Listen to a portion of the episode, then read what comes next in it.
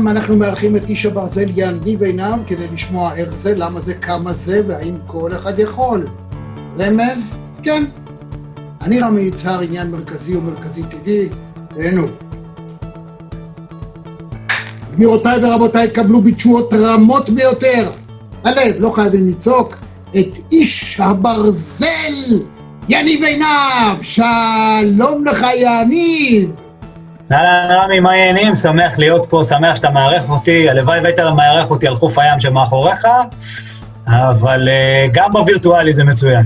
יוצא מן הכלל, זה בשביל להשרות את האווירה, גם התלבשתי מיוחד בשביל איש ברזל. מה אתה אוכל בימים האחרונים לפני תחרות? אה, בימים האחרונים לפני תחרות אוכל בעיקר פחמימות, חלבונים, דברים, אה, מה שנקרא, בריאים, פחות ירקות, פחות פירות שעושות לנו קצת בלאגן. דברים, מה שנקרא, שמכניסים לנו את האנרגיה לגוף שתישאר שם בתחרות ארוכה כל כך. כשהוא אומר בריאים, רבותיי, זה במרכאות כפולות, זה בריאים בשבילו, לא בשבילכם. לפני שאתם אוכלים פחמימות ופסטות ולחמים, תרדו לתחתונים, תעמדו מול המראה ותשאלו את עצמכם, תסתכלו טוב טוב ותשאלו, איפה בדיוק אני צריך את הפיתה הזאת? איפה היא צריכה בדיוק להיכנס? או הפלאפל, או החומוס הזה. אוטו מתחילים. שלום רמי, מה שלומך? שלום, שלום רמי. אני רוצה להתחיל בשאלת רב. אפשר? כן. בבקשה. ערב טוב, רמי, פעם ראשונה בחיים שלי בזום. ופתאום אני אדבר איתך, לא חלמתי שאני אדבר איתך. אז אני קודם כל לכבוד, אולי. יש דברים שהימין צדק, יש דברים שהשמאל צדק. מה שבטוח, הימין לא צדק בכל והשמאל לא צדק בכל. אז תעזבו את זה.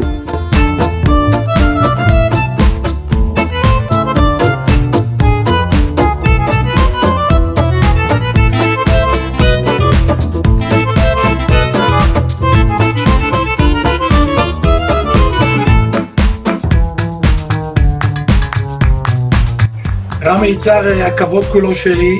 תמיד תמיד חיבבתי, אהבתי והערכתי את העבודה המקצועית שלך, וגם בערב הזה. כמו שאני אומר, האנשים הצעירים יש להם את הכוח, אבל אני יודע את הכיוון. אני עשיתי את זה במודע ובמודע לגמרי שאני עלול לשלם מחיר, ובסוף גם שילמתי. אני גאה בזה שהזמנתי אותך לרעיון הזה, עשית הופעה מדהימה, הספה הברודה יוצאת מן הכלל. אני כל יום, פעמיים ביום קורא את האתר שלך ונהנה מהניתוחים ומהכושר ביטוי והיכולת ניתוח.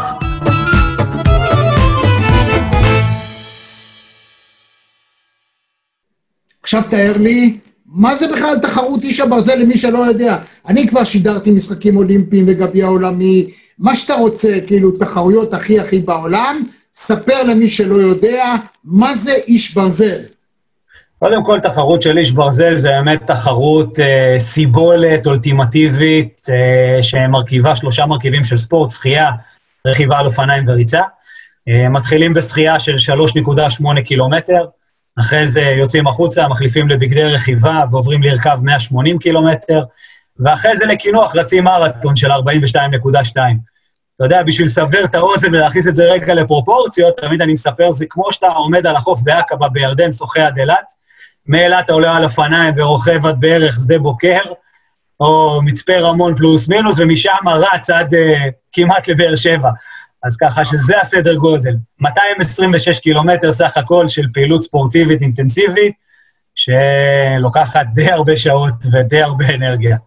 האמת שקודם כל זה מדהים ויופי וכל הכבוד, אבל מבלי להפחית כמובן במה שאתה עושה, אני רואה שיותר ויותר ויותר אנשים הולכים לקצה, זאת אומרת, היום כבר יש כאלה שעושים יום, יומיים, שלושה ימים, מאות קילומטרים, אלפי קילומטרים, כאילו זה הפך להיות סוג של טירוף, לא?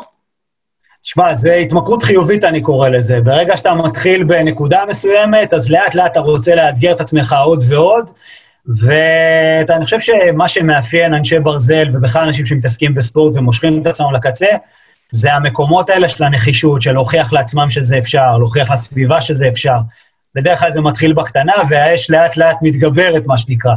היום יש תחרויות של ישראם, של אה, איש ברזל ושל אולטראמן, וכמה ישראמנים רצופים, זה לא נגמר אף פעם. קודם כל זה מדהים לראות, אני אוהב לראות את הסרטים האלה, את בני האדם האלה. זאת אומרת, אנשים שמתחילים, כמו שאתה אומר, מתמכרים לזה, והופכים להיות סוג מסוים של טיפוסים. אנחנו מיד נדבר על עד כמה זה בריא או פחות בריא לאדם, ובכלל כל סוג של התמכרות, בסופו של דבר יש לה יתרונות וחסרונות. ואתה כמי שמומחה לניהול משברים, אז אנחנו ננסה לחבר בין שני הדברים הללו. אבל באמת, אתה יודע, במרתון אני יודע, הואיל ושידרתי, יש נקודה קבועה, בדרך כלל שניים, שלושה קילומטרים קבועים, שספורטאים שעושים רק את זה, שם נקודת המשבר שלהם, שם הם רצים על הנחישות, על, ה, על הניסיון שלהם, הם פחות אה, אה, חשים מה מתרחש סביבם, והם רצים. איך זה בתחרות הזאת? איך מחלקים את הכוחות? קודם כל, אז uh, הקיר הזה שאתה מדבר במרתון קיים היום בכל ספורט, זה תלוי איפה אתה נמצא ומה אתה עושה, זה גם מאוד תלוי מאיזה ענף ספורט אתה, אתה מגיע לאיש ברזל. אתה יודע, יש כאלה שאומרים שזה תחרות, uh, תחרות שחייה לרוכבים, או תחרות uh, שחייה לאצנים, של אז אם אתה מגיע מהרכיבה או מהריצה. בדרך כלל, אנשים שלא שוחים טוב, אז נקודת המשבר שלהם מתחילה בהתחלה, וברגע שהם מסיימים את השחייה, אז יש איזו הנחת רווחה שהם עוברים למקצועות שהם יותר חזקים בהם. אני באופן אישי מאוד אה, חזק בשחייה וברכיבה, ובגלל שאני מגיע מהריצה, אז כשאתה מגיע לריצה, אתה אומר, אה, נשאר רק לרוץ. אתה יודע, עשיתי את האיש ברזל בגרמניה לפני שנתיים, אז uh, יורדים מהאופניים אחרי 180 קילומטר, אני יושב ליד בחור מאנגליה, שנינו מחליפים את הנעלי רכיבה לנעלי ריצה, מסתכלים אחד על השני ואומרים, We've got only the marathon. מה שנקרא, נשאר לנו לרוץ רק מרתון. עכשיו, זה עד כמה שזה הזוי וזה פסיכי, אתה אומר, אוקיי, כרגע אני שולט בעצמי, זה רק הרגליים. נקודות השבירה האמיתיות, הקיר הזה שאתה מדבר עליו, מגיעים בדרך כלל אחרי 140, 150 קילומטר באופניים. אתה כבר מאוד עייף מהשחייה, אתה יושב בתנוחה מאוד מסודרת על האופניים, אתה בדרך כלל כבר אחרי 6 שעות, 7 שעות של תחרות, ונשאר לך עוד את המרתון ועוד ציון של הרכיבה, אז הנקודות המנטליות מגיעות בעיקר שם. אה, אני חושב שאם אתה מכין את עצמך נכון, וזה אפרופו ניהול משברים שנדבר עליו בהמשך, יש לך תוכנית תחרות מאוד מסודרת, מה אתה עושה, מתי אתה עושה, בין אם זה תזונה, בין אם זה נקודות משבר. אתה הרבה מתרגל בראש, כי אתה הרבה עם עצמך, זו תחרות שיכולה לקחת 10 שעות, 11 שעות, עד 17 שעות, שזה בדרך כלל השיא, אבל המנטליות משחקת תפקיד מאוד מאוד גדול בכל אחד מהענפים, ובדרך כלל איפשהו, ככה באמצע הרכיבה, אתה כבר מתחיל לחשוב מה יהיה אחר כך. כי בריצה זה כבר אה, רץ אוטומטי.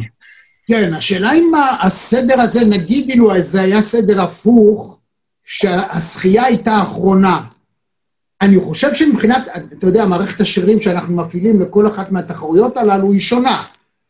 אז uh, השחייה היא סוג של מר... זה מרפא את השרירים מצד אחד, מצד שני אתה מפעיל את כל השרירים בגוף. זה יכול להיות סוג של מנוחה. מה אתה אומר? אולי נעשה, ניזום איזה משהו עם שחייה בסוף. האמת היא, האמת היא שהנקודה שאתה מעלה, תמיד זה ויכוח למה לא עושים את השחייה בסוף, כי אתה אה, מזיע אחרי... אני הרגע חשבתי על זה. כי אתה יודע, אנשים ש, שהם חושבים ופחות uh, מתעסקים בזה, אז אומרים, רגע, אני מזיע מהרכיבה, מזיע מהריצה, תן לשחות קצת, להתאוורר ולהתרענן. אבל תחשוב שאם אתה מגיע לשחייה אחרי 11 שעות של פעילות, או אחרי 10 שעות של פעילות, להיכנס למים עמוקים, שאתה לא יכול לעצור באמצע, ואין לך לרדת לחוף ואתה מאבד כוחות, אתה יכול לטבוע וזה מאוד מאוד מסוכן. אה, ולכן גם ההתעסקות, קודם כל בשחייה, לגמור עם הענף הזה, זה גם, זה גם מתחיל ככה ברמה הזאת שהשחייה, אין לך קרקע מתחת לרגליים, אתה מאוד תלוי במה שקורה מסביב ובכושר שלך, אתה חייב להיות מאוד חזק ולהתחיל כמו שצריך. אחרי זה ברכיבה יכול לקרות הכל, תקלות טכניות ופאנצ'רים והתהפכויות לא עלינו וכל מיני כאלה. בריצה אתה תלוי בשתי רגליים שלך, זה מה שנקרא, הריצה זה החלק הקל יחסית, למרות שכמו שאמרנו, זה כולה מרתון, אבל זה חתיכת מרתון. וואו. אז תגיד לי, מה באמת מביא אדם אה, להתחיל לרצות לעסוק בדבר כזה? אני חושב שאולי זה פטיש חמש קילו בראש, זה בערך ההסבר, אבל uh, זה, uh, אתה יודע, מכל מקום שמתחילים, זה מתחיל מאיפשהו, ולאט לאט זה מתגלגל, ושאלה זה איפה נעצר, כמו שאמרת בהתחלה. אני לפני שש, שבע שנים בערך, הבת הגדולה שלי, היום היא בת 16 וחצי, אומרת לי, אבא, תקשיב, יש מרוץ שני קילומטר בכפר סבא, מרוץ כפר סבא, בוא תרוץ איתי. עכשיו, אני התעסקתי בספורט לפני זה, וקצת הפסקתי, ופחות הייתי במקום הזה של הריצה, ורצתי את השני קילומטר, חשבתי שאני מת אחרי השני קילומטר, החזקתי מעמד כי זה הבת שלי ואין ברירה, אה, ואחרי זה אמרתי, אני לא יכול להיות ככה, אני צריך קצת להיכנס לכושר. כמו שאמרת, עמדתי מול המראה והסתכלתי על עצמי, אמרתי, אני לא יכול להתנשף אחרי שני קילומטר. במיוחד שהגעתי מתחום של ביטחון ואבטחה ושמירה על כושר ואימונים. אה, אז אה, שמתי לעצמי כמטרה לרוץ עשרה קילומטר, ואמרתי, זה מה שאני רוצה לעשות. נרשמתי אה, למרוץ הלילה של תל אביב באותה שנה, זה היה לפני משהו כמו שבע שנים. התאמנתי לעשרה קילומטר, בהתחלה הייתי הולך ורץ, ולאט לאט נכנסים לקצב. אחרי כמה מרוצים של עשרה קילומטר, אז חבר אומר לי, נו, לא הגיע הזמן שתעבור לחצי מרתון? אני אומר לו, מה, 21 קילומטר אתה לא נורמלי, בשביל מה? הוא אומר לי, תשמע, עשית כבר עשר, בוא תאתגר את עצמך. אז אה, נרשמתי לחצי מרתון במרתון תל אביב, עשיתי חצי מרתון, אחרי זה עשיתי חצי מרתון בחיפה, ועוד חצי מרתון אה, ככה חוזרים ונשנים במקומות שונים, ואז אה, מתחילה השאלה, אוקיי, מה עם מרתון? כי צריך לקפוץ מדרגה. עכשיו, פה מתחיל אה, האגו הספורטיבי והאגו האישי לשחק. אתה אומר, מרתון תל אביב למשל, נרשמים אלפי אנשים למרתון, הרוב מתעסקים עם ערוצי משפחות, עשרה קילומטר, מעט מאוד אנשים עושים את המרתון, אז אתה אומר, טוב, בוא נהיה חלק מאלה. אחרי שעשיתי את המרתון פעם אחת בטבריה, היה אה, אחד הימים הכי גשומים במרתונים של טבריה, ריצה עם מים עד הברכיים בערך. אחרי זה עשיתי את המרתון המדברי באילת, אחרי זה שוב פעם עשיתי את המרתון בטבריה, ואחרי זה אתה אומר, אוקיי, כמה אפשר לרוץ? מה, אני פורסט גאמפ? בוא ננסה לגוון קצת. ואז אתה קונה אופניים, ומשם זה הידרדרות. זה כמו שאתה מתחיל במשהו קל, לאט לאט זה מידרדר, אז עשיתי תיאטרון, טריאטלון ספרינט, ואחרי זה אולימפי, ואחרי זה חצי איש ברזל, ואז עוד פעם חצי איש ברזל, ואז איש ברזל מלא, ואז טסתי גם לסלובקיה לעשות את אליפות העולם בחצי איש ברזל. אז הם מידרדרים. חיובי. אז מהרגע שרצת עם מבט שני קילומטר ועד לפעם הראשונה שעשית איש ברזל, מה פרק הזמן שעבר? בערך חמש שנים. חמש שנים. אז קודם כל אני רוצה להבהיר את זה לאנשים, שלא יחשבו שהם יכולים תוך שבוע-שבועיים. כמה זמן במשך התקופה הזאת אתה מתאמן בין תחרות לתחרות? זה הפך להיות חלק ממהות החיים שלך, יומיומי? קודם כל, כן, זה כבר חלק ממהות החיים. בואו ניקח עכשיו את התקופה האחרונה, אנחנו נמצאים בתקופת הקורונה, אין יותר מדי אפשרויות, יש הרבה מאוד דברים שסגורים, אז אה, שחייה אני כמעט ולא עושה בתקופה האחרונה, כי רק מדי פעם עכשיו שפתחו את הבריכות, אבל ריצה אני כן יוצא, ואני יוצא לרוץ, אה, אם זה מסביב לשכונה, שפעם היה מותר את המאה מטר, הייתי רץ מסביב לבניין סיבובים על סיבובים וסיבובים כדי להגיע, או ריצה שרחוקה, אופניים, לשמחתי הרבה יש לי trainer בבית, אה, שזה מתקן שאתה שם עליו את האופניים ויכול לרכב, היום יש אפליקציות מצוינות שאתה יכול לשים מולך, אם זה במחשב, אם זה בטלוויזיה, ולרכב גם מרחקים ושעות ארוכות. אז אם אנחנו מדברים היום בתקופה שאין תחרויות ואין מטרות, אני מתאמן בין ארבע לחמש פעמים בשבוע, אה, פעמיים אה, ריצה, שלוש פעמים אופניים, ולפעמים יוצא לי גם קצת בריכה. בתקופות אינטנסיביות של תחרויות זה מגיע לשבעה אימונים בשבוע, שמונה אימונים בשבוע, לפעמים יש תשעה אימונים בשבוע. בדרך כלל, בתקופה של אימונים לחוצה, יש לך יום מנוחה מאימונים פעם בשבועיים. זה הסדר גודל, אבל אתה מתאמן כל יום. יש לך מאמן, מישהו ש... או שאתה לא צריך, מנטור, אה, חברים שאתה רץ איתם, או מה, שאתה משתף אותם, איך זה עובד? אז היום, אז היום, אז היום אני באמת מתאמן לבד, יש לי כבר את כל הכלים ואת כל התוכניות וגם את הניסיון, אבל את האיש ברזל הראשון עשיתי עם מאמנת מצוינת ואלופה, שם דבר בעולם של הטריאטון, קוראים לה נינה פקרמן, אה, הייתה אלופת ישראל, אלופת אה, אירופה, אה, באמת ספורטאית בכל רמ"ח איבריה, שהיא זאת שאימנה אותי באופן אישי לתחרות הראשונה, גם עם תוכנית האימונים, גם ברמת המטרות, היעדים, מוטיבציה, באמת, הביאה אותי, מה שנקרא, לקצה בצורה הכי טובה שיכולה להיות. אז, אז כן, יש לה. בגלל שאתה מזכיר את הקצה, אני רוצה לשאול אותך, ואתה איש שמתמחה ב... בניהול ובסיוע לאנשים להתגבר על משברים, אה, עד כמה זה מסוכן להפוך להיות מכור. ואתה יודע שבסופו של דבר, אגב, אני לא יודע אם אתה יודע, הרבה מאוד מקרים של מוות, של התקפי לב, של אי ספיקה, של אה, אירועים מוחיים וכדומה, קורים לאנשים שנכנסים לתוך הדבר הזה הרבה מעל ומעבר ליכולות שלהם, ו- וקורים להם דברים פחות סימפטיים. איך אדם okay. אוקיי. יכול לשים לעצמו את המחסומים שהוא צריך או לדעת עד איפה? אז, אז בוא, אז קודם כל אתה מעלה נקודה מאוד מאוד נכונה, ואני מסתכל על זה גם ברמה האישית וגם ברמה העסקית, שאני מלווה ארגונים בנושא הזה של ניהול או להביא לקצה. אני חושב שאתה צריך להבין את היכולות שלך, קודם כל. אתה לא יכול לראות מעבר לפופיק או לחשוב שאתה מסוגל לעשות דברים שאתה לא מסוגל לעשות. אז קודם כל, הגוף מסוגל לעשות הרבה מאוד דברים שאנחנו לא חולמים עליהם. זאת אומרת, לעשות אה, תחרות של איש ברזל, לעשות טריאטלון, לעשות מרתון, באמת מביא את הגוף לקצה, ולא משנה כרגע במה אתה, במה אתה מתעסק או מה אתה עושה, אבל אתה חייב להבין את הגבולות של, של, של האימונים, את הגבולות שלך, גם את הגבולות המשפחתיים, ובואו נתחיל רגע בזה, כי זה מבחינתי עוד הרבה יותר קריטי עוד לפני הבריאות. אה, אני נשוי כבר 18 שנה, נמצא עם אשתי 21, יש לנו שלושה ילדים, הגדולה שלי בת 16 וחצי, האמצעית בת 13, הקטנצ'יק בן 8, ואתה יודע, יש משפט בעולם של האיש ברזל, שאם עשית איש ברזל ואתה עדיין נשוי, כנראה שלא התאמנת מספיק. אז, אז, אז, אז אני חושב שזה ההבדל המהותי בין תחרות לבין הישגיות. אנשים שמסתכלים רק על המספר, רק על מה הם משיגים, אם הם עשו את זה בתשע שעות או עשו את זה בעשר שעות ומתעלמים מכל מה שקורה מסביב, פה מתחילה הבעיה. אתה חייב להיות מאוד קשוב לכל מה שקורה מסביב.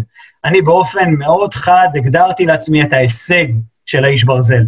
אם הייתי עושה את זה בחצי שעה יותר או חצי שעה פחות, כי לשפר חצי שעה בנתונים זה עוד שעתיים של אימון, אז המשפחה קודמת. יש את מה שאני רוצה לעשות ויש את כל מה שמסביב.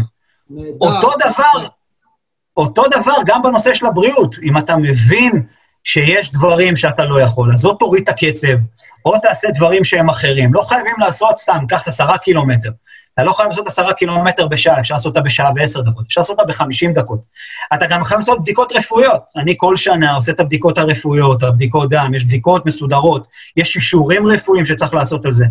ואני חושב שאחד הדברים הכי, אה, הכי קריטיים זה להיות בוגרים, לא להיות גיבורים. אתה יודע, יש משהו שלמדתי דווקא מהרופאת עיניים של הבן שלי. אני אמרתי לבן שלי באחד הטיפולים, נו, אופיר, בוא תהיה גיבור ונעבור את זה. אז הרופאה אומרת לי, הוא לא צריך להיות גיבור, הוא צריך להיות בוגר. גיבור יש במלחמות. אז כן. גם בספורט. אז גם בספורט, אל תהיו גיבורים, תהיו בוגרים. אם כואב לכם, תעצרו. אל תגידו, הנה, עשיתי איש ברזל, למרות שכואב לי, למרות שעשיתי, תעצרו. הכל רגע. בסדר, לא קרה כלום. רגע, פה אני אגיד משהו אחד.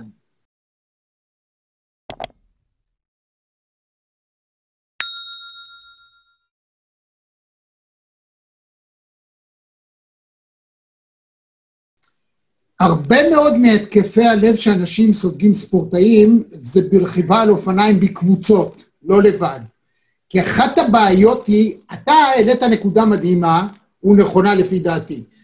האדם ברגע שהוא מקבל את ההחלטה שלו והוא אומר, לא מעניין אותי האחרים, או אפילו לא מעניין אותי לשבור שיא, אם זה יהיה תשע או שמונה וחצי שעות, או תשע וחצי זה בסדר לי, אני רוצה לסיים, ואז כל הגוף שלך, המהות שלך, המוח שלך, עובדים אחרת מאשר אפילו שאתה רוכב אופניים בקבוצה עם כמה חברים.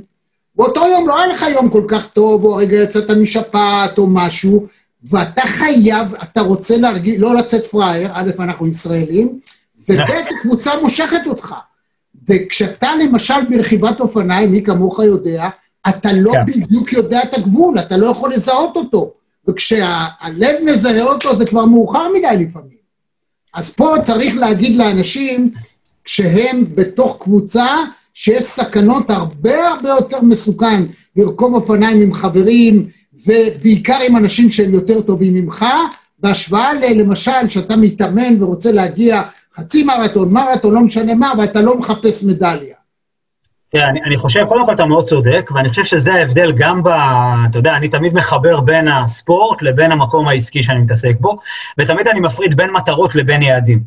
מטרה זה מה אתה רוצה להשיג, אני רוצה להיות איש ברזל, אני רוצה לרכב, אני רוצה לעשות בספורט, אני רוצה לרדת במשקל, אני רוצה להרגיש טוב עם עצמי, לא משנה מה המטרה. יעד זה היעד של המספר. אנשים יותר מדי מתבלבלים, אומר, אני רוצה להשיג להיות הכי מהר, הכי חזק. בסדר, זה טוב לאולימפיאדה, זה טוב לאנשים מקצוענים. כשאנחנו בתור חובבים עושים את הספורט הזה, אנחנו חייבים להיות מאוד קשובים לגוף שלנו, אנחנו חייבים לאסוף, לאסוף סביבנו אנשים שהם כמונו, ולא אנשים שמה שנקרא, אני יותר בתחרות איתם מאשר לומד מהם או מבין מהם. אני חושב שזה גם, יש פה אחריות של מאמנים ושל לבחור נכון את הקבוצה שלך, אה, כי, כי זה הדברים. עכשיו, יש מקרים שאנחנו לא יכולים לצפות, פתאום אה, בעיות בריאותיות שפתאום צצות, שבדיקות רפואיות לא עולות עליהן.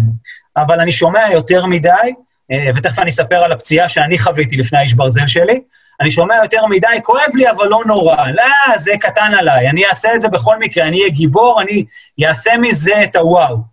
זה לא עובד. דרך אגב, אם אתה לוקח אנטיביוטיקה לפני תחרות, או שאתה מרגיש חולה או שעולה לך חום, על פי חוקי התחרות, אתה לא, אסור לך להשתתף. כמובן שאף אחד לא יכול לאכוף את זה או להגיד שיש לך חום או אין לך חום. אני חושב שזו אחריות אישית של כל בן אדם, הוא מסתכל רגע על עצמו, על המשפחה שלו, ולהבין מה חשוב לי יותר. יש תמיד עוד תחרות. אתה יודע, אמא שלי תמיד אמרה לי, "אה, לא רודפים אחרי אוטובוס ואחרי בחורה. תמיד יש עוד אוטובוס שיגיע אחרי זה. אז, אז אתה אומר, גם בתחרות יש עוד תחרויות. לא צריך לבוא ולהגיד, אם אני לא עושה את זה עכשיו, לא יקרה יותר. לא, אם אתה תעשה עכשיו יקרה לך, אז שמה זה לא יקרה יותר. אה, ופה זה בדיוק המהות וה, והנקודה שנמצאת שם בפנים, שהרבה אנשים מפספסים, כי הם, מה שנקרא, האגו משחק. אני לפני, אה, חודשיים לפני התחרות אה, שהיה לי של איש ברזל, רכבתי ממצפה רמון לאילת במסגרת אימון של הקבוצה, וליד שיזפון רכבנו בקבוצה, נתקלתי באבן, שהרוכב לפניי ברח ממנה, התהפכתי עם האופניים, שברתי שתי צלעות, כל הגוף שפשופים, פינוי במסוק לבית חולים סורוקה בבאר שבע, היו מאוד פחדו שיש אה, מה שנקרא שהצלע פגע בריאות, אבל לשמחתי הרבה זה הסתיים במכות יבשות ובצלעות. הייתי אה, אצל אה, רופא שהוא גם טריאטלט, יש לי רופא שהוא רופא ספורט, בדק, אומר לי, תקשיב, זה כואב, נזק זה לא יעשה, זה רק יכאב לך. אבל עכשיו אתה צריך להחליט אם אתה רוצה לקחת את הכאבים או לא רוצה לקחת את הכאבים, ומי ששבר שתי צלעות יודע שבלהתעטשות אתה רואה כוכבים, ובלצחוק אתה מרגיש כאילו כל הגוף שלך מתפרק. אה, אבל זה, זה כבר העניין של האם אתה מסוגל או לא מסוגל, אבל כל עוד ידעתי שזה לא מסכן את הבריאות שלי, אלא רק כאבים, שזה משהו יותר בראש, שם זה הולך, אה, אה, הולך ברמת השיקול. עכשיו, אם דיברנו על נינה מקודם, שזה סיפור שאני חייב לספר, נינה כאלה אה, מאמנת מאוד אה, דידקטית ומאוד חזקה. אני התהפכתי ביום ראשון, יום שני נתנה לי ככה להתאפס על עצמי, יום שלישי אומרת לי, מחר אימון בבריכה. אמרתי לה, איזה, אני בקושי מסוגל להזיז את עצמי במיטה, לא מסוגל לצחוק, איזה אימון בבריכה, לא מסוגל להזיז את הידיים. אז היא אומרת לי, כואב בבית, יכאב גם בבריכה, עדיף שיכאב בבריכה. עכשיו, אם היא לא הייתה מכריחה אותי לצאת לבריכה ולעשות את זה בקצב שלי ולהתמודד עם הכאב, כנראה שלא הייתי עושה את התחרות. כי אתה נכנס איפשהו למעגל של כואב לי ואני לא יודע, אבל זה לא דוגמה של בוא, הנה אני גיבור גדול, אלא אחרי שהרופא אומר, אחרי שאתה בודק, אחרי שאתה מבין, ודרך אגב, זה שינה לגמרי את היעד שלי לתחרות. גם את התוכנית לתחרות זה שינה לגמרי, כי אתה צריך להתנהל אחרת לגמרי. גם שיטת האימונים שונתה לגמרי. הכל צריך להתאים כדי לראות שמה שחשוב זה קודם כל המשפחה שלך, אתה, הבריאות שלך וההישגים. הזמנים, פחות מעניין. עם הזמן, מה שאתה מספר, אם אני מבין נכון את מה שאתה אומר, אם אני מנתח נכון את מה שאתה אומר, התכונה הבסיסית העיקרית שמשתפרת ככל שאני מתאמן יותר בדבר כזה שהוא פחות תחרותי, הוא אלמנט שנקרא סיבולת. שסיבולת, אגב, בחיים בכלל, זה דבר מאוד מאוד מאוד מאוד חשוב. מי שרוכש יותר מהתכונה הזאת יכול לעבור כל דבר. כן. ספר על זה. אני אני חושב שיש שלושה פרמטרים שאתה מחזק ואתה מבין שהם מובילים אותך בסופו של דבר. אחד זה, כמו שאתה אומר, הסיבולת, שנבנית גם ברמת הכושר, אבל בעיקר ברמה המנטלית. הדבר שחייב לבוא ביחד זה הנחישות, זה הרצון להצליח, זה הרצון אה, אה, לייצר את ההישגים האלה, וזה לא בא בלי התמדה. אה, אני חושב שזה כמו כל דבר בחיים. אם לא תתמיד, זה לא יעבוד. אה, אני חושב שכמה פעמים הייתי שומע מאשתי, אני לא מבינה איך אתה מסוגל בארבע וחצי בבוקר לקום כל בוקר, גשם, שמש, סתיו, אביב, ארבע וחצי בבוקר קמים לאימון. אה, זה משהו שאתה נכנס לשגרה, אתה נכנס להתמדה, זה, זה... גם אמרתי היום בבוקר למנהל שאני מלווה אותו באחד הארגונים, אמרתי, ביום שאני לא קם לאימון בבוקר, אני מרגיש הרבה יותר עייף, זה מכניס אנרגיות, זה מכניס תפיסה אחרת לגמרי. אני חושב שהנושא של הסיבולת הזאת היא בעיקר מנטלית. עכשיו, דיברת מקודם על פציעות, דיברת מקודם על פציעות. אה, נושא של אה, פציעות בספורט תמיד יהיו, תמיד יש. חושב, אבל אם אתה מתנהל נכון ואתה מנהל את התחרות נכון ואתה מתאמן נכון, יש לך הרבה פחות פציעות. אה, כי בעצם כל ענף ספורט באיש ברזל מחפה ומחזק שירים ממקומות אחרים, ונותן אפשרויות אחרות, וזה גם הרבה יותר בריא, אתה לא מתנשף שאתה עולה במדרגות, ואתה יכול להחזיק מעמד בהרבה יותר מקומות, ואתה הרבה פחות עייף, אה, וזה משפיע על כל תחומי החיים. גורם לך לחייך יותר, וזה מה שחשוב. זה נכון, כמובן אם אין לך צלעות שבורות, כי אם יש לך צלעות שבורות... תשמע, אה, אוקיי, בוא נעבור יותר, ניקח את, את כל היכולות האלה של איש ברזל, ונגיד אה, איך אני מיישם אותם נכון בתקופת משבר. ניהול משבר, אז קודם כל, עזוב עכשיו ארגונים וכדומה. ברמה האישית, אנחנו נמצאים בתקופה שפתאום לכל האנשים, הכל מתהפך. ההרגלים שלהם משתנים, אה, הכנסה יכול להיות שמשתנה, החיים משתנים, ההתנהלות מול בני המשפחה, מול הילדים, מול ההורים, אה, כל דבר שהוא. איך אתה מציע ניהול משבר אישי, ברמה האישית? מה האדם צריך לעשות כדי לעבור את זה הכי קל שאפשר?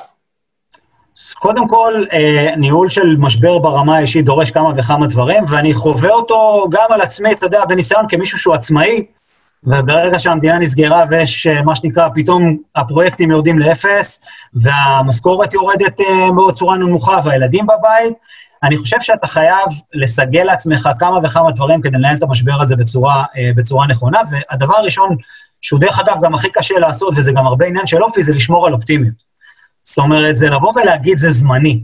איך אני מנהל עכשיו? זה לא לבוא וליפול ולהגיד, אוי ואבוי, כל החיים שלי השתנו, ומה הולך לקרות עכשיו, ולהסתכל רחוק מדי.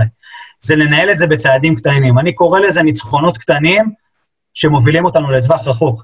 אני אחדד את זה, ואני אגדיר את מה שאתה, אחדד את מה שאתה אומר ואגדיר את זה. במקום, בתקופה של אי-ודאות, שאף אחד בעצם לא יודע מה יהיה בעוד איקס חודשים או שנים או אפילו שבועות, הדבר הטוב ביותר הוא לייצר ודאות יומית. אתה יכול במקרה הכי גרוע לקבוע לעצמך מה יקרה היום. ואז אתה מייצר סדר יום כלשהו בתנאים הכי נוחים שאתה יכול לייצר, ואתה יודע מה אתה עושה. עכשיו אני אעשה את זה, בעוד שעה את זה, בצהריים את זה, אחרי צהריים את זה, אחר כך זה יקרה, אני אלך לישון, נקום מחר, יום חדש. once אתה מבין את זה, ואתה דוחק מעצמך את המחשבות העתידיות הרחוקות, אתה מרחיק מעצמך את הצרות, את אי-הוודאות, את החששות הכבדים, עזוב עכשיו הכל.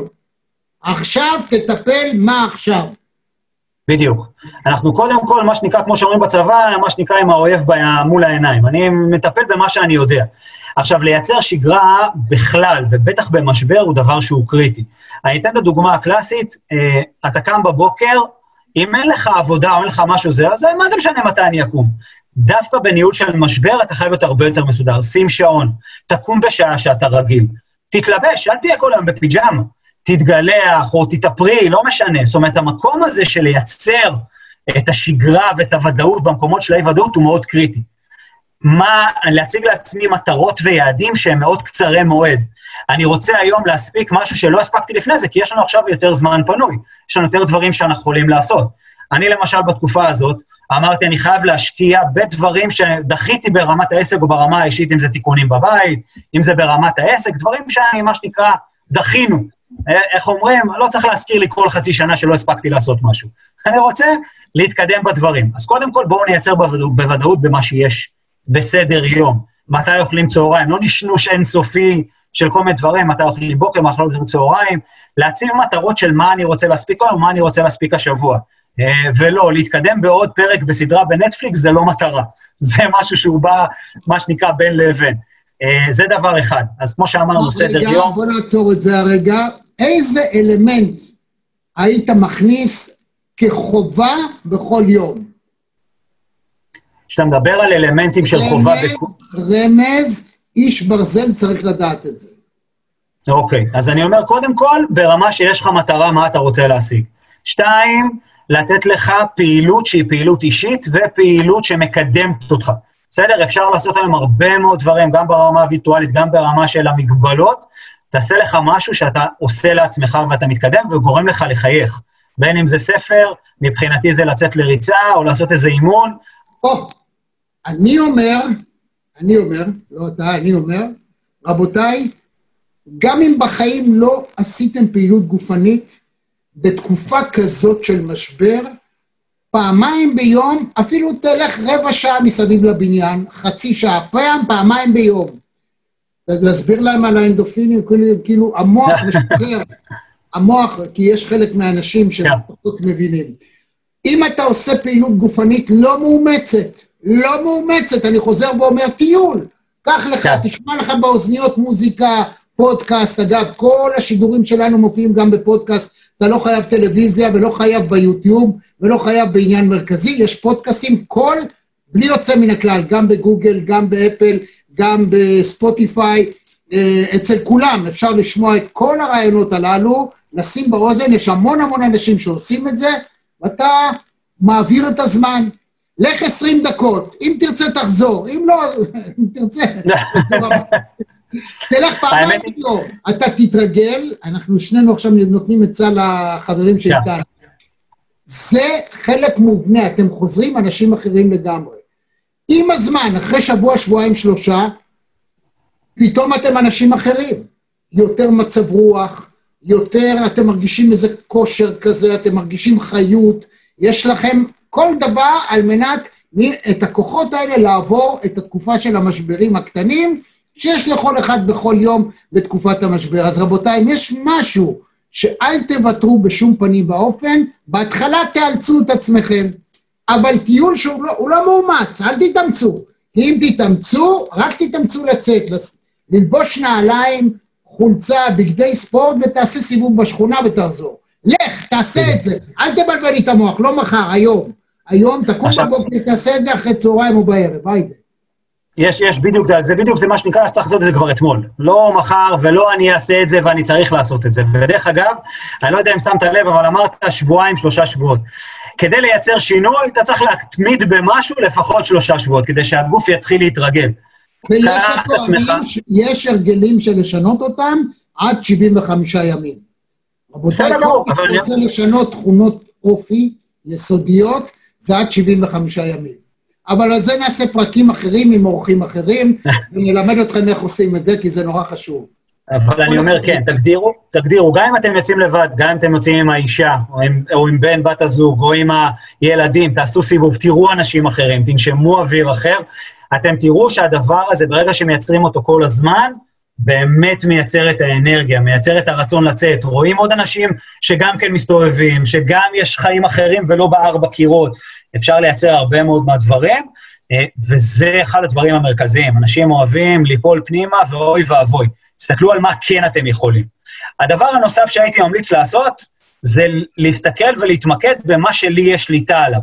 אנחנו הרבה פעמים מסתכלים, אה, אני לא יכול לשלוט בזה, אז זה מפיל לי את המצב רוח. אתם תתרכזו במה שאתם יכולים להשפיע עליו. יכולים להשפיע באוכל שלכם, בספורט שלכם, בחיוך שלכם, בשפה שלכם, זה בדיוק הדברים שמובילים קדימה. אה, אני תמיד אה, אומר, אם אנחנו נסתכל, למרות שהמילה חיובי בתקופה הזאת של הקורונה הפכה להיות שלילית, כי אנחנו לא רוצים להיות חיוביים, רוצים להיות, לצאת שליליים, אם נהיה אופטימיים יותר, או נשתמש במילים אופטימיות יותר, לנו הרבה יותר קל. אני תמיד אומר, למה להגיד אין בעיה שאפשר להגיד בשמחה? כאילו, בוא, בוא נכניס מילים קצת יותר חיוביות פנימה ללקסיקון שלנו. כאילו, אתה יודע, הדור של היום, כל דבר, אצ... כל דבר אצלו היום זה היה טעים רצח, היה קל רצח, היה כיף, אה, בואו, עזבו, אנחנו במספיק אנרגיות שליליות מסביב, ומספיק בקוטביות, בואו נדבר קצת יותר חיובי. בואו נדבר בשמחה ובכיף ולא באין בעיה, בואו נדבר באהבה ולמה בלא נורא. זאת אומרת, בואו נצגל לעצמנו קצת יותר את הבוקר טוב, את הצהריים טובים, את החיוך, להגיד את, ה, את המקומות שמקדמים אותנו קדימה ויש לנו שליטה עליהם. אני לא יכול לשלוט בדברים אחרים, אני יכול לשלוט במה שלי יש שליטה עליו. אה, וזה טיפ שהוא מאוד מאוד אה, חזק, שאני הרבה פעמים בא ואומר, אני יכול להתאמן בזה, אני אתאמן בזה, אני יכול לעשות את זה, אני אעשה את זה, יש לי את הסדר עדיפויות שלי, אה, וזה בדיוק המקומות שמובילים אותי קדימה. ויש הרבה מאוד דברים שהם בשליטה שלנו. אתה יודע, ביקשו ממני לפני כמה חודשים להעביר סדנה של ניהול זמן. אמרתי, אין באמת דבר כזה שנקרא ניהול זמן. אני לא יכול להגיד לשעון לזוז מהר יותר או לאט יותר. אני יכול לנהל את עצמי בתוך הזמן. אותו דבר במשבר, אני יכול לנהל את עצמי בתוך המשבר. אני יכול להגיד, המשבר הוא משבר כללי שאין לי שליטה עליו, על מה כן יש לי שליטה? על איך אני קם בבוקר, על איך אני מתלבש, על איך אני מדבר, מה אני עושה, איך אני מכריח את עצמי לצאת החוצה. וכמו שאמרת, יש משפט שאומר, fake it until you make it. תעשה את עצמך עד שזה יהפוך להיות טבע שלך.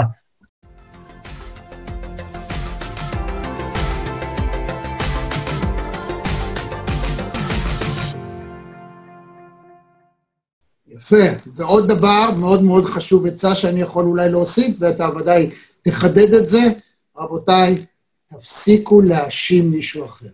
או, הדבר הכי מטופש שאתם יכולים לעשות, זה להגיד ביבי אשם, גנץ אשם, הביביסטים אשמים, הבלפוריסטים אשמים, הדתיים אשמים, הברסלבים אשמים, כולם אשמים, אתם לא. אבל היום אנחנו שבעת אלפים איש, שבעת אלפים איש נדבקו. מה עזר לאותם שבעת אלפים שמאשימים מישהו אחר? מה זה עזר להם? הם חולים, 31 מתים ביום. שבעת אלפים איש, נד- 31 איש, אני אגב לא קורא להם מתים, בעניין מרכזי אנחנו קוראים להם הרוגים, מפני שזה סוג של פיגוע שפה קורה. זה לא כן. סתם אה, מוות. זה מוות, אגב, בייסורים נוראיים. אתם יכולים לשמוע את הסיפורים של אנשים, של בני משפחות, או אלה שאפילו החלימו ונחשבו קלים. איזה סבל אדיר האנשים האלה עברו. אז מה אכפת לכם? אז ההוא לא טוב, כן טוב. בסוף, הדבר המדהים הוא שזו הפעם הר- הראשונה בחיים שאנחנו רואים משבר שתלוי בכל אחד ואחד מאיתנו. רק קום, תשימו מסכה, תשמרו שני מטר, אתם לא תהיו חולים. מה הבעיה הגדולה? מה אכפת לכם? מי אשם? מה הוא עושה? למה זה עושה? אתה רוצה להישאר בחיים? אתה רוצה להיות בריא? שים חתיכת בד על הפנים, תעמוד שני מטר מכל בן אדם, מה הבעיה? ואתה הכל בסדר. אז על מה כל הבכיינות הזאת? על מה כל ה... אז זה פשוט, נראה לי שיש איזה תופעות לוואי סמויות לנגיף, שהופכות את כולנו למשוגעים. באמת, כן. אתה לא יכול היום לעשות שום דבר בלי שאתה שומע אנשים שרק מאשימים מישהו אחר. תעשה את שלך, מה אכפת לך ממישהו אחר? ואתה תהיה בריא. כן, אני חושב, אני חושב שזה, שזה תפיסה שהיא עקומה ב, בכל מצב, ובזמני משבר זה עוד יותר, הרבה יותר גרוע. אתה יודע, יש את הדבר הזה שהם מאשימים, ששמים אצבע מאשימה. אני תמיד אומר, חבר'ה, יש פה שלוש אצבעות שמופנות אליכם. לפני שאתם מוציאים אצבע החוצה, תסתכלו שהשלוש אצבעות עליכם, אתם שלמים ממה שעשיתם. קודם כל תסתכלו על עצמכם. אתה יודע מה זה טוב בתחרויות, זה בטח ובטח בזמני משבר, בטח במקומות האלה. עכשיו, אני חושב שכל מה שקורה מסביב זה גם עניין של איבד פרופורציות. אתה יודע, יש לי סבתא שתזכה לחיים ארוכים, כמעט בת 95, אני הולך לבקר אותה, יודע, עם המסכות, קובעים, בבית בכפר, שומרים מרחק, הכל, נמצאת בסגר כבר הרבה מאוד זמן. אני אומר לה, סבתא, איך את מסתדרת עם הסגר לבד? היא אומרת לי, עזוב, במלחמת השנייה היה, או לעולם השנייה היה הרבה יותר גרוע. זה שטויות, זה נעבור, נהיה בסדר, כי הפרופורציות הן אחרות. תן לנו שיפוט. כל. הכבוד. באמת, אתה יודע מה? זה מה שייתן חיים, זה מה שמאריך חיים לכולם. תפסיקו עם הקיטורים האלה, תפסיקו להאשים. ת- תקומו בבוקר, תעשו סיבוב בשכונה, תשמעו קצת מוזיקה, תקראו משהו טוב, תראו איזה משהו. ורגע, הדבר השני שאני רוצה להזהיר את כולם, אני רוצה שתדבר עליו, זה העניין של התזונה. יש מה שנקרא מזון מנחם. זאת אומרת, ברגע שאתה בולע, אתה אוכל ואתה מתרגל לאכול, זה נותן לך סוג של נחמה. אגב, אם אתה הולך, את אותה נחמה שאתה מרגיש שאתה אוכל, כשתתחיל ללכת לעשות ספורט, זה ייתן לך את אותו דבר פלוס. בסדר? אבל זה לא ניכנס עכשיו לעניין המקצועי של רק של הדעת. תן לי עכשיו, תן לי עכשיו, תסביר להם איך אפשר להגיע להרגלי אכילה שהם הרגלי אכילה נכונים. תראה, אני חושב שזה קודם כל מתחיל בתפיסה. אה, אני מאמין שלך יש רכב, כמו לרוב האוכלוסייה יש רכב, לרכב יש סוג דלק. ואם ברכב שלי ממלאים 95, אני לא אמלא בו אף פעם סולר. כי הסולר ישבית את המנוע, ישבית את האוטו. הבעיה היא שאנחנו הרבה יותר שומרים על האוטו שלנו, מאשר שומרים על עצמנו. לוקחים אותו לטיפולים קבועים, שמים לו את הדלק הנכון, שוטפים אותו, מסדרים אותו, כל מי שומר עליו. ומה על הגוף שלנו? יש דברים שלא צריכים להיכנס לגוף. עכשיו, אני לא תזונאי, ואני לא חסיד גדול של אוכל בריא וכדומה, אבל יש דברים שאתה חייב לשמור עליהם. יש דברים שאתה אומר, לא הגיוני שאני אוכל, או אם אני עושה ספורט, אני חייב להקפיד לאכול אותם. בין אם זה פירות וירקות, או בין אם זה דברים בריאים אחרים. יש הרבה מאוד דברים שאני לא הכנסתי לגוף כבר המון המון שנים. אתה יודע מה, בהתחלה היה לי קצת קשה, והסתכלתי, אמרתי, יואו, איך בא לי לאכול רוגלח, או בא לי לאכול בורקס. בסדר, אז לא אכלתי. זה לא הופך אותי לבן אדם שחסר לו משהו בחיים. הכל בסדר, אני מעדיף לאכול תפוח, מעדיף לאכול בננה, מעדיף לאכול את היוגורט 0% שומן, כדי לבוא ולעשות את האוכל שלי ואת המקום שלי בריא יותר. ודרך אגב, כשאתה אוכל בריא, אתה גם מרגיש בריא, זה הרבה פחות כבד, הרבה יותר נוח, אתה גם לא משתמש באוכל כאיזה משהו מנחם או משהו של נו, מה, אז מה אני אוכל? אני כל הזמן רעב. דרך אגב, הגוף מתרגל. הגוף מתרגל לתזונה נכונה, הגוף מתרגל לאכול בצורה מסודרת, הגוף מתרגל לאכול מאכלים מסוימים ומתרגל לא לאכול מאכלים אחרים. אנחנו לא חייבים את זה. עכשיו, אני לא מאלה שבאים ואומרים, אסור את זה ואסור את זה ואסור את זה. אם אתה עושה דברים שהם במידה, זה בסדר גמור. אם אתה פעם באוכל junk food, זה בסדר גמור. אבל אם אתה חי רק על זה, או שאתה לא שומר, או שאתה לא מבין מה המשמעות, זאת פה, ה- זאת פה הבעיה. עכשיו, בתחרות למשל, אתה חייב לעשות תזונה מאוד מסודרת כל האימונים, אתה בטח חייב תחרות, אה, תזונה תח, בתחרות עצמה מאוד מאוד מסודרת, כי אתה חייב לאכול, כי אתה שורף הרבה מאוד קלוריות. אם אתה מדבר על שריפה של 6,000-8,000 קלוריות ביום של תחרות, אתה חייב להחזיר את זה לגוף, כי הגוף אחרת לא יכול לתפקד. אז הנושא של התזונה, או בכלל כל הדברים שגורמים לנו להתנחם, שזה בעצם בריחה, בסדר? זאת אומרת, בואו נסתכל על מה אני כן שולט בו, ומה אני יכול לנהל שהוא באחריות שלי. ואני מאוד מאמין באחריות אישית. תסתכל קודם כל על עצמך. ותזונה, תסתכל, אתה צריך את זה או לא צריך את זה? אני חייב את זה או לא חייב את זה? זה בסדר לקחת קוביית שוקולד, זה בסדר לקחת גם דברים אחרים, אבל להתחיל להגיד, אין מה לעשות, אני עכשיו מתנחם וגומר עכשיו חבילה שלמה של גלידה, בוא, תסתכל מה יקרה אחרי. עכשיו, טיפ קטן, אה, שאני לקחתי לעצמי לפחות בהתחלה, שהתחלתי להתרגל, ניסיתי לסגל את עצמי לבוא ולהגיד מה אני ארגיש אחרי. נגיד, אני מאוד רוצה עכשיו לגמור חצי מגע של פיצה. ואני מדבר על ההתחלה, היום זה כבר לא קורה לי. אמר כאילו, אחרי זה אני אה, אתאכזב מעצמי, או שאני אשמח שאכלתי את זה. והייתי מנסה להביא את עצמי לסוף האירוע. אה, ובדרך כלל זה היה אומר, מה, אני לא צריך, אני סתם ארגיש שוויתרתי לעצמי. אז זה חוזר לנחישות ולהתמדה. זאת אל תוותרו לעצמכם, תעצרו שנייה. עכשיו, יש אנשים שלא מסוגלים לעשות את זה לבד. רגע, עלית על תרגיל שבדרך כלל אני גם trainer NLP. וזה נכון, כי אנחנו משתמשים בזה כדי לאפשר לאדם, א', להיפטר מרגשי אשמה, מה שאתה מדבר הוא שבסוף יש לאדם רגשי אשמה. אפשר להביא אותו לנקודה הזאת, להבין עד כמה הוא לא רוצה את זה, ואז לקדם את זה לפני שלוקחים את הביס המיותר של הפיצה. זה תרגיל מאוד מאוד אה, מתוחכם, מעניין, שאני מעביר אותו הרבה מאוד אנשים, עם הצלחה של 100%.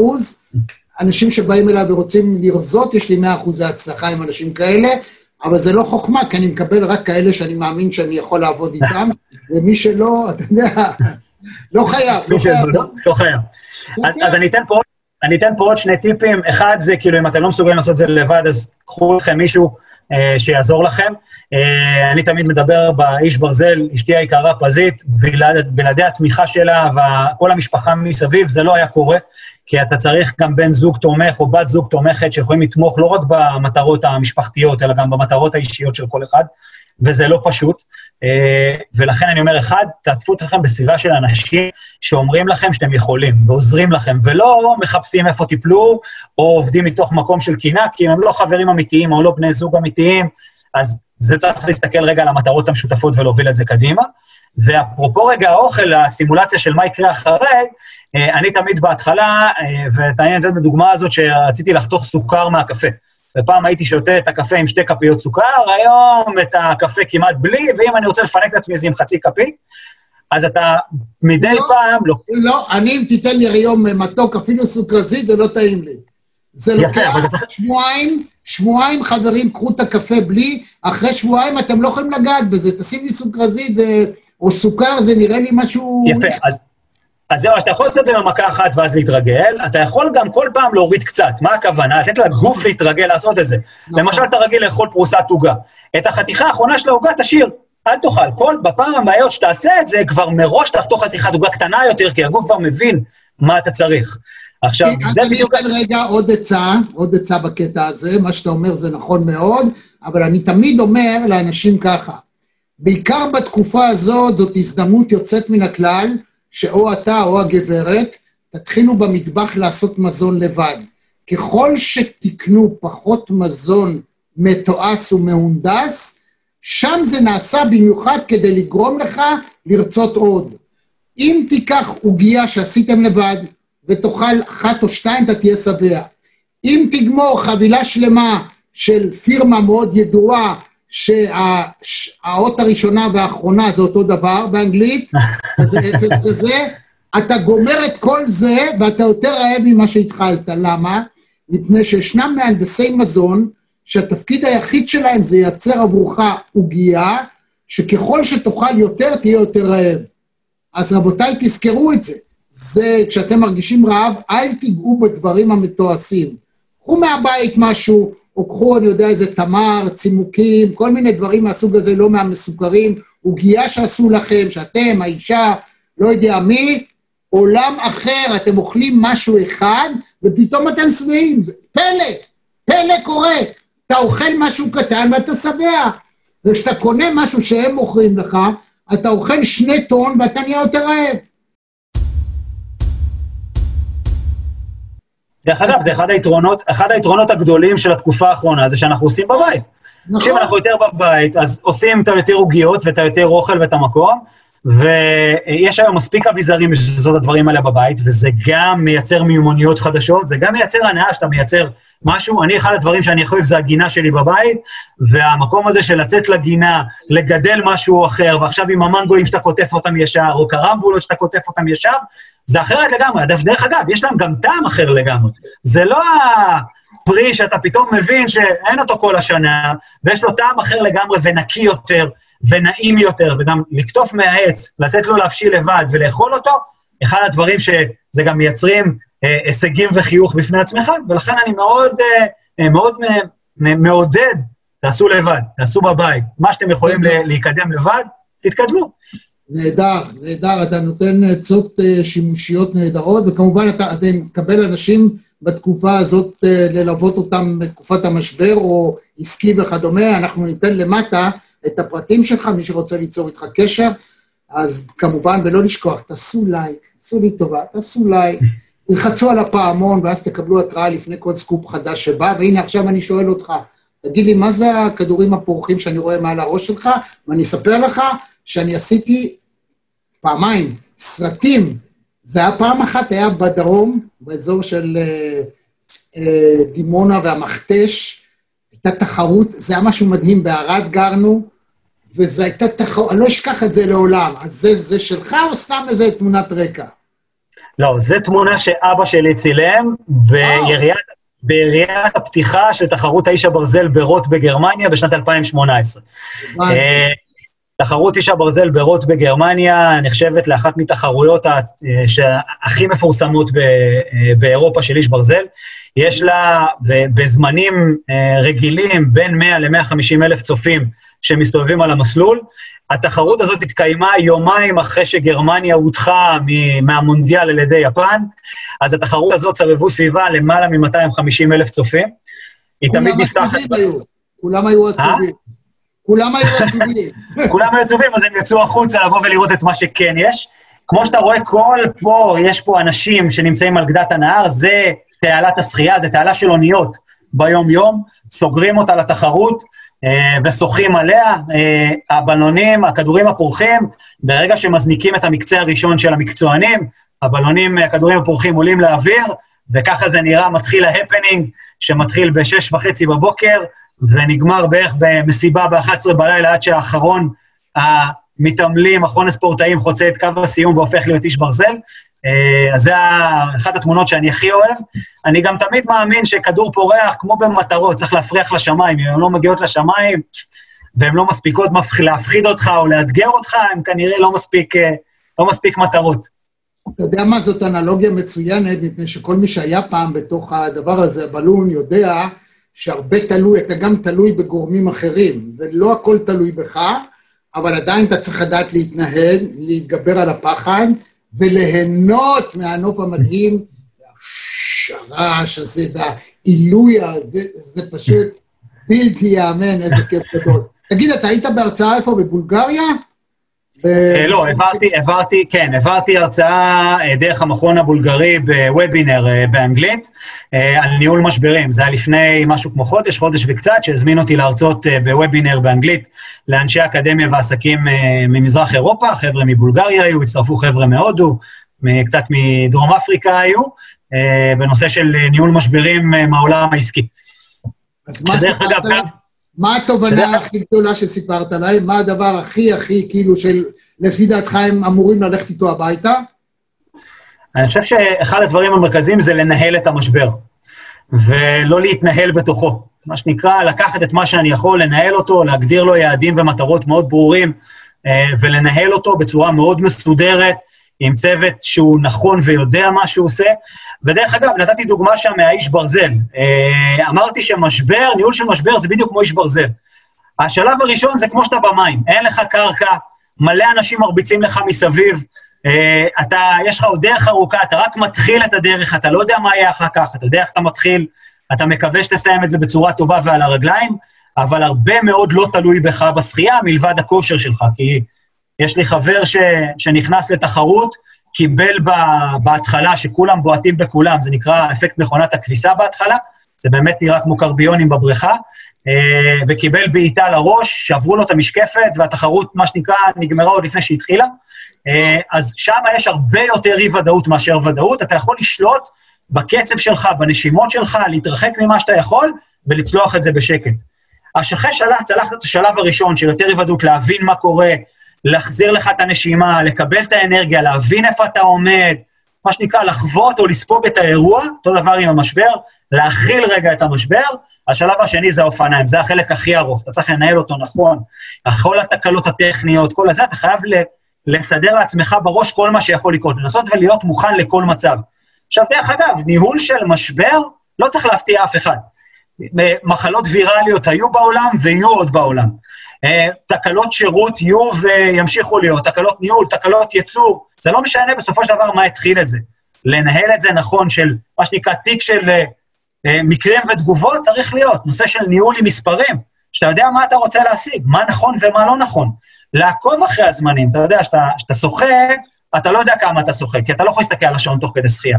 באופניים ובריצה אתה כל הזמן עם היד על השעון, אתה רואה כמה זמן, אתה רואה כמה מרחק, אתה חייב להיות עם היד על הדופק עם הנתונים. לכן ניהול משבר חייב להיות ניהול של מספרים, ניהול מאוד אובייקטיבי, ניהול שמנהל את הסיטואציה ומנסה להתעלם מכל רעשי הרקע. צריך לעשות את מה שנכון, ולא את מה שנראה טוב או מצטייר טוב. אה, ויש הרבה מאוד ארגונים שמדברים על, טוב, איך אני אצא מזה? כשאתה שקוף לחלוטין, ויש הרבה מאוד דוגמאות בניהול של משברים ברמה העסקית, שאתה שקוף לחלוטין, שם את הדברים, אומר מה אתה הולך לעשות. גם אם טעית בדרך, מותר לטעות, זה בסדר לטעות, טעויות זה חלק מניהול המשבר. תגיד טעיתי, תכוון מחדש, תנהל את זה אחרת, תלמד ממנו. אה, אני חושב שזה אחד הדברים המרכזיים שגם בהרצאה נתתי, אה, של אחד, לאסוף את המקומות, לנהל, להציב מה שאנחנו יכולים, ללמוד, לתקן, ובסופו של דבר גם ללמוד ממקומות אחרים, אבל כן להסתכל קדימה, כשאתה מגיע לריצה וזה תלוי בך, עכשיו תוביל את זה קדימה. אה, ואני חושב שזה המנהיגות, זה אחד הדברים המרכזיים של השילוב הקטלני והכל כך הכרחי בין ניהול לבין מנהיגות, בכל ניהול משבר או בכל ניהול בכלל של סיטואציה. רבותיי, הייתם כאן איתנו, אני לא יודע כמה זמן, כי אין לי שעון עכשיו, יש לי שעון, אבל לא הסתכלתי עליו. ראיתם שני אנשים אופטימיים שניסו לעזור לכם, אגב שיחה, איך להתגבר על הימים הקשים האלה, ובכלל כל משבר קשה בחיים. אפשר.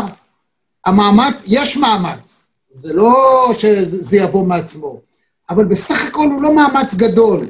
לקום וללכת 20 דקות לאיזה מקום, הלוך ושוב, להתחיל ברבע שעה, 20 דקות, חצי שעה, ואחרי שעה, אחרי שעה, שבוע, שבועיים, שלושה, אתם לבד כבר לא תוכלו לא ללכת, זה לא דבר בשמיים.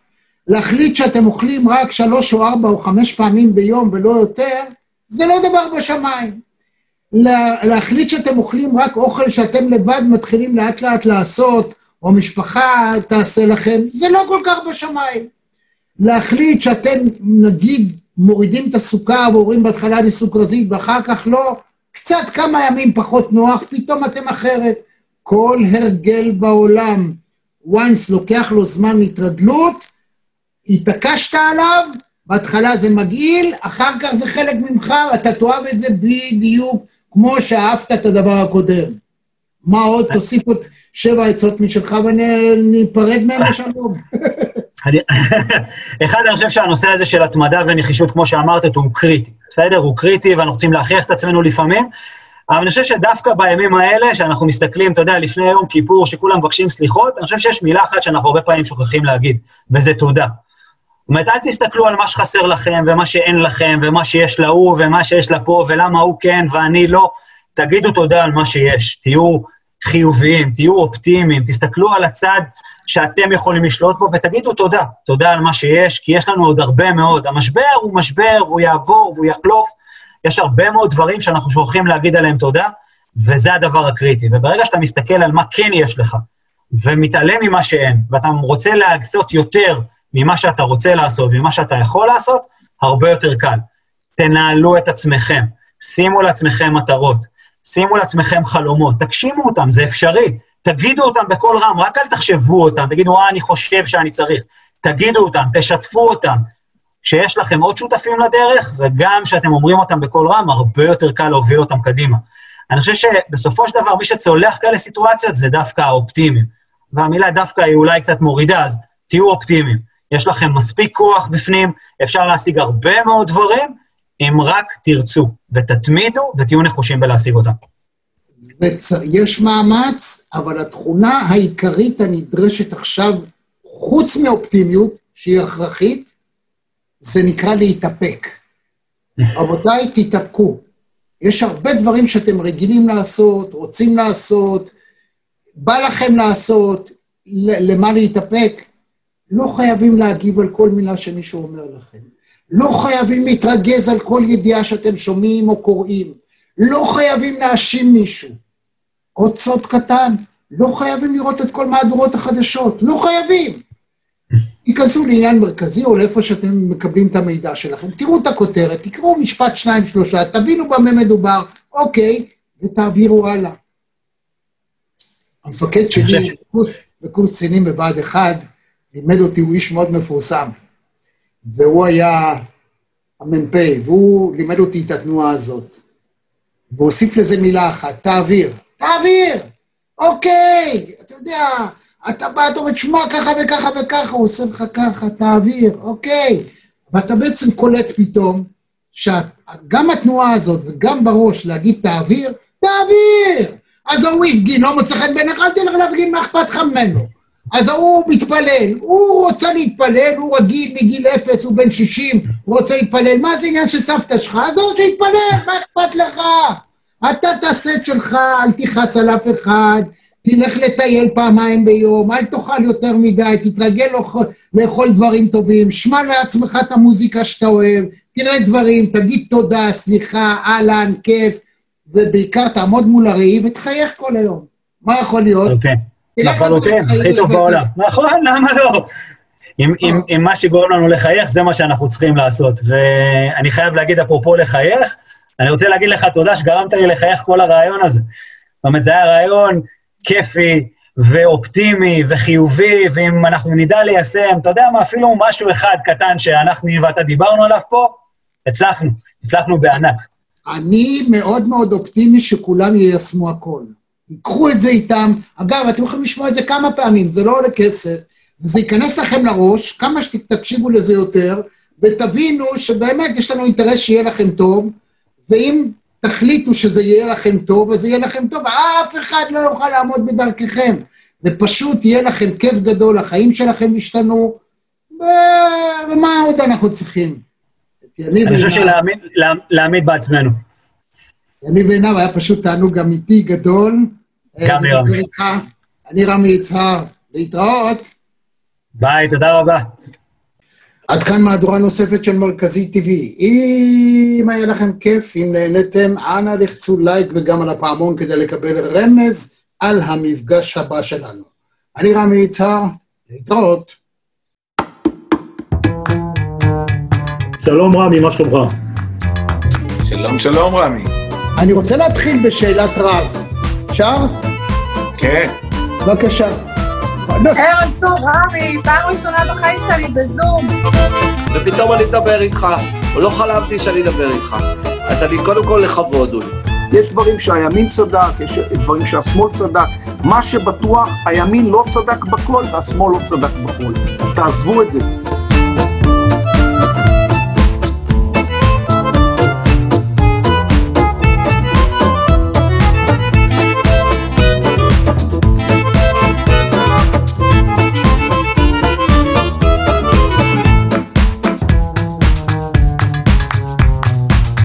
רמי יצהר, הכבוד כולו שלי, תמיד תמיד חיבבתי, אהבתי והערכתי את העבודה המקצועית שלך, וגם בערב הזה כמו שאני אומר, אה, האנשים הצעירים יש להם את הכוח, אבל אני יודע את הכיוון.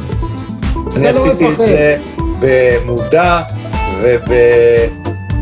ובמודע לגמרי שאני עלול לשלם מחיר, ובסוף גם שילמתי. אני גאה בזה שהזמנתי אותך לרעיון הזה, עשית הופעה מדהימה, הספה הברודה יוצאת מן הכלל, אני כל יום, פעמיים ביום קורא את האתר שלך ונהנה מהניתוחים ומהכושר ביטוי והיכולת ניתוח